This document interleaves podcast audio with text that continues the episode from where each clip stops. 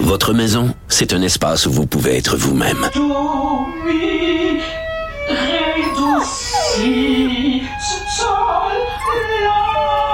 Elle mérite d'être bien protégée et vous méritez d'être bien accompagné. Trouvez la protection la mieux adaptée à votre maison avec Desjardins Assurance et obtenez une soumission en quelques clics sur desjardins.com. l'actualité. On n'est pas obligé d'être d'accord, mais on peut en parler. De 14 à 15. Sophie Durocher. On n'est pas obligé d'être d'accord. Cube Radio.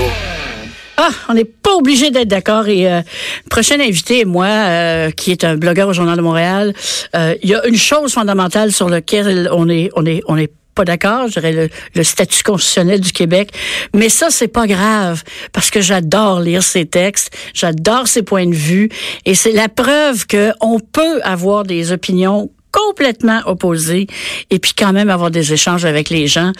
Alors, euh, ça va me faire plaisir d'échanger avec Steve E. Fortin, blogueur Journal de Montréal, Journal de Québec. Salut Steve!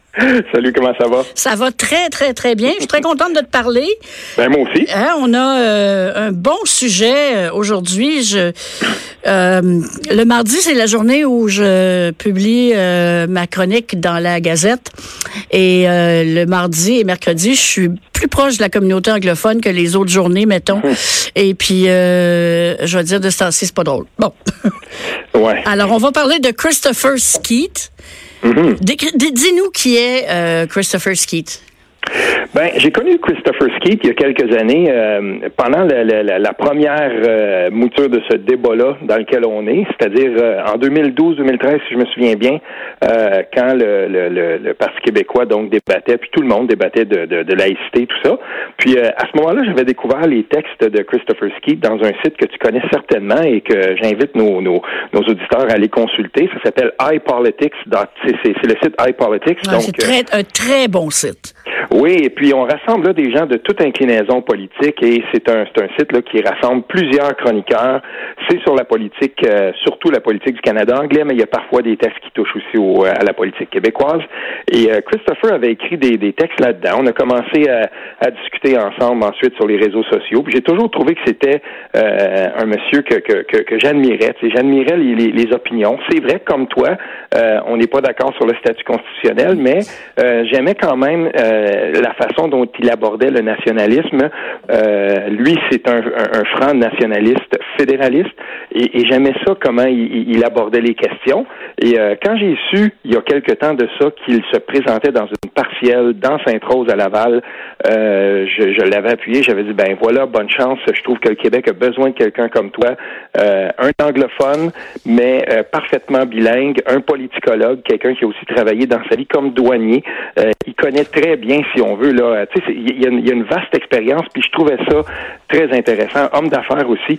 Donc, pour ça, j'avais dit, ben go, il a perdu la partielle quand il s'était présenté là dans l'ancienne législature, puis aux dernières élections générales, comme on sait, le Parti libéral a réussi à garder cinq des six comtés à Laval, mais il en a perdu un, et c'est le sien. Lui, il a gagné pour la CAQ, donc euh, le comté de Sainte-Rose à Laval. Quand, euh, pendant la campagne électorale, euh, dans mes aussi présence à des, des, stations de radio anglophones de Montréal, j'essayais je, je, de, de les gens ne connaissaient pas vraiment François Legault ou peu. J'essayais de leur expliquer qui c'était. Et euh, il y avait beaucoup d'hostilité. Il y avait, il y avait beaucoup d'hostilité euh, à cause, euh, bon, de, de, son passé péquiste, euh, puis que mm-hmm. un jour péquiste, toujours péquiste, bon, genre de mm-hmm. genre de choses là. Mais euh, comment tu fais la lecture, toi, de, de, du rôle que que Christopher Skeet peut jouer, puis quel genre de, à quoi il s'expose là dans le fond? Ben c'est le fun que tu poses la question, Lise, parce que euh, c'est l'objet de mon texte. Euh, j'ai fait une entrevue récemment avec Christopher Skeet exactement là-dessus. Donc euh, je le voyais aller, je le voyais dès que le projet de loi a été déposé, euh, c'est Christopher qu'on a envoyé dans les euh, comme porte-parole dans les médias anglophones surtout. Euh, donc, il allait, il défendait le projet de loi. C'est quelqu'un aussi, on va le dire, là, de son caractère. Allez voir un peu ce qu'il fait dans les médias anglophones. C'est pas quelqu'un de polarisant. c'est quelqu'un de plutôt consensuel, mais tu sais, il, est quand même ferme sur ses positions. Mais de par son caractère, on dirait qu'il était fait pour défendre ce projet de loi-là. Et, je, je, lui ai demandé, je lui ai posé la question. Ça doit pas toujours être facile. Puis lui m'a répondu de la façon suivante. Il m'a dit, euh, moi j'ai regardé les, les, récents sondages. Il m'a parlé du Ipsos la, la semaine dernière, pan mhm. canadien, où on demandait donc aux gens des autres provinces. C'est sûr que les échantillons étaient petits par contre, là, mais on demandait aux gens des autres provinces, bon, est-ce que vous seriez prêts vous à considérer un type de projet de loi semblable à celui qui a, qui a été déposé au Québec?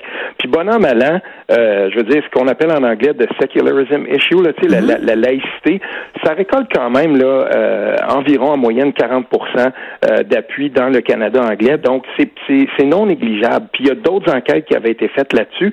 Je vous invite à aller voir, euh, d'ailleurs, sur le site Internet du, euh, de Echoes Politics, qui s'était penché là-dessus aussi dans le passé. Les chiffres ne varient pas. C'est à peu près ça. Il y, a un, il y a un plancher d'à peu près une quarantaine de pourcents de gens dans le Canada anglais qui appuient l'idée de la laïcité en général, là, sous différentes même, formes. Même, même, au Québec, parce que dans le, dans le sondage léger, euh, mm. bon, qui a été pris avant que le projet de loi soit déposé, mais quand même, moi, je pense que mhm. ça lui enlève pas sa validité. On disait qu'il y avait 43% des euh, non francophones, c'est-à-dire anglophones, allophones, qui soutenaient la, la, la, laïcité. J'avoue que j'ai été euh, assez surprise de, de découvrir ça, mais en même temps, oui et non, parce que je, je, me, je, me, trompe peut-être, mais c'est peut-être aussi encore une fois une.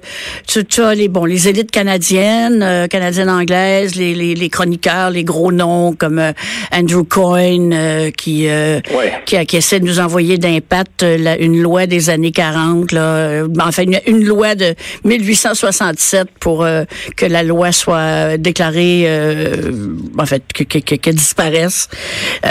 c'est dans ces élites-là, il y a, je pense, c'est là que ça accroche. Puis chez les gens ordinaires, c'est une expression qu'on aime tous, n'est-ce pas? Mm. Mais que les, que les gens ont un autre regard là-dessus. J'ai, j'en ai discuté de ça avec euh, avec M. Skeet. Euh, il, a, il, récemment, là, au cours des dernières semaines, euh, ben c'est son rôle comme secrétaire, euh, si on veut, là, au, Parlement. Le, le, secrétariat aux affaires anglophones, c'est lui qui s'occupe de ça pour le premier ministre. Mm-hmm. Et bien entendu, il est appelé donc à se rendre partout où il y a des gens d'expression anglaise au Québec. Et il m'a raconté une petite anecdote. J'en glisse un mot dans mon texte. et quand il était à Blanc-Sablon, donc on est complètement à l'autre bout. Et euh, tu sais, là, on est plus proche de Terre-Neuve finalement que de n'importe quoi d'autre. Et, euh, on est quasiment rendu en Irlande. ouais. Et, là, il me disait, ben, je suis arrivé là-bas. Bien entendu qu'on m'a parlé de ça. Puis il dit, euh, j'ai été surpris de voir à quel point il y avait des gens de façon non sollicitée qui qui venaient me voir et qui me disaient, ben, ne lâchez pas là-dessus. On est, tu sais, puis il dit, ça m'est arrivé souvent. C'est et il m'a aussi fait part d'un clivage qui existe en, autant chez les anglophones au Québec que chez les francophones, c'est-à-dire celui des gens plus urbains versus les gens qui sont en région.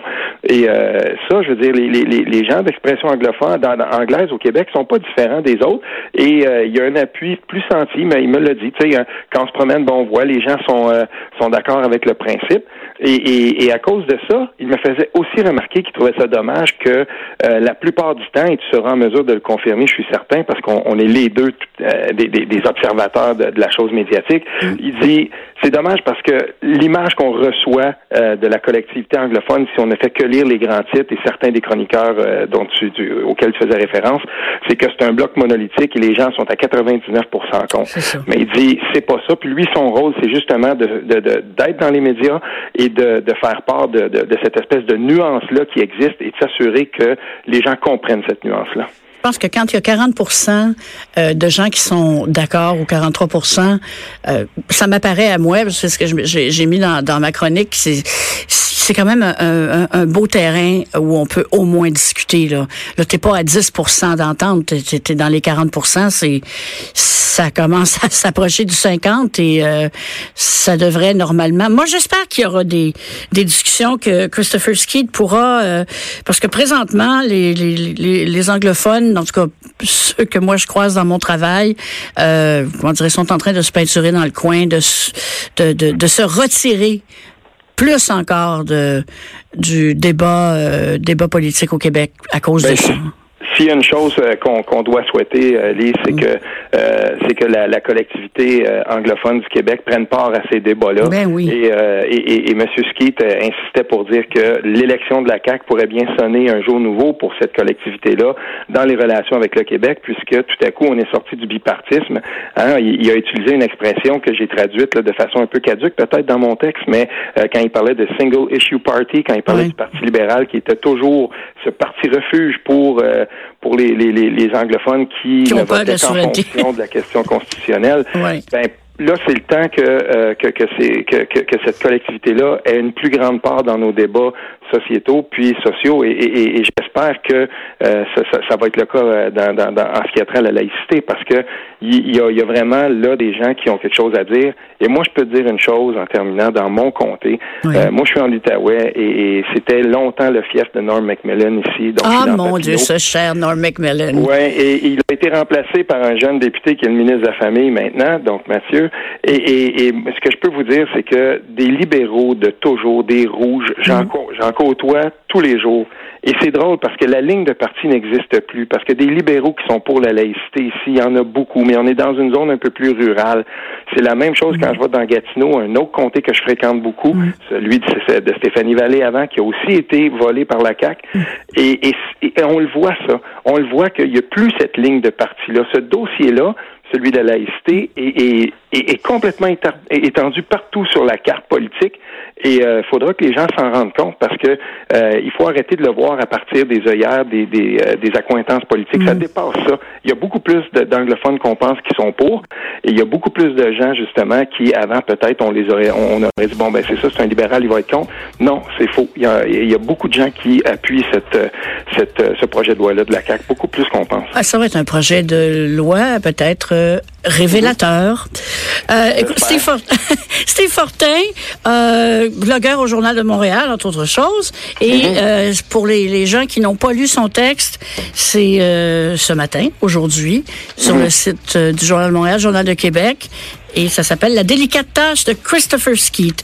Alors, Steve Fortin, merci beaucoup. Merci encore, merci à la prochaine. Alors, eh bien, on est, on est heureux quand on a appris des choses. Je sais pas vous, moi oui en tout cas. Alors, euh, je vais vous passer le générique. Alors, euh, aujourd'hui, recherchiste et metteur en ondes. Hugo Veilleux, une entreprise à lui-même. Et puis, euh, ben, après le retour, après la pause,